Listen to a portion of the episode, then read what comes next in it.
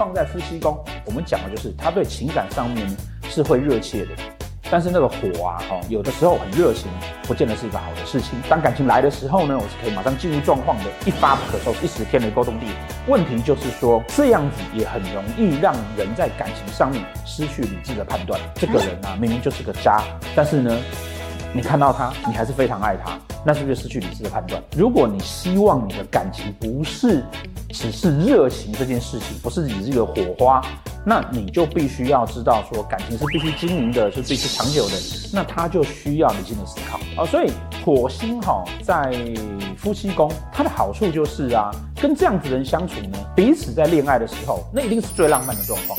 可是缺点也就是说，这个四煞星里面啊，极度的感性的一个一个星耀啊，当主星不对的时候，也很容易就会变成啊，哦，可能热情过头了。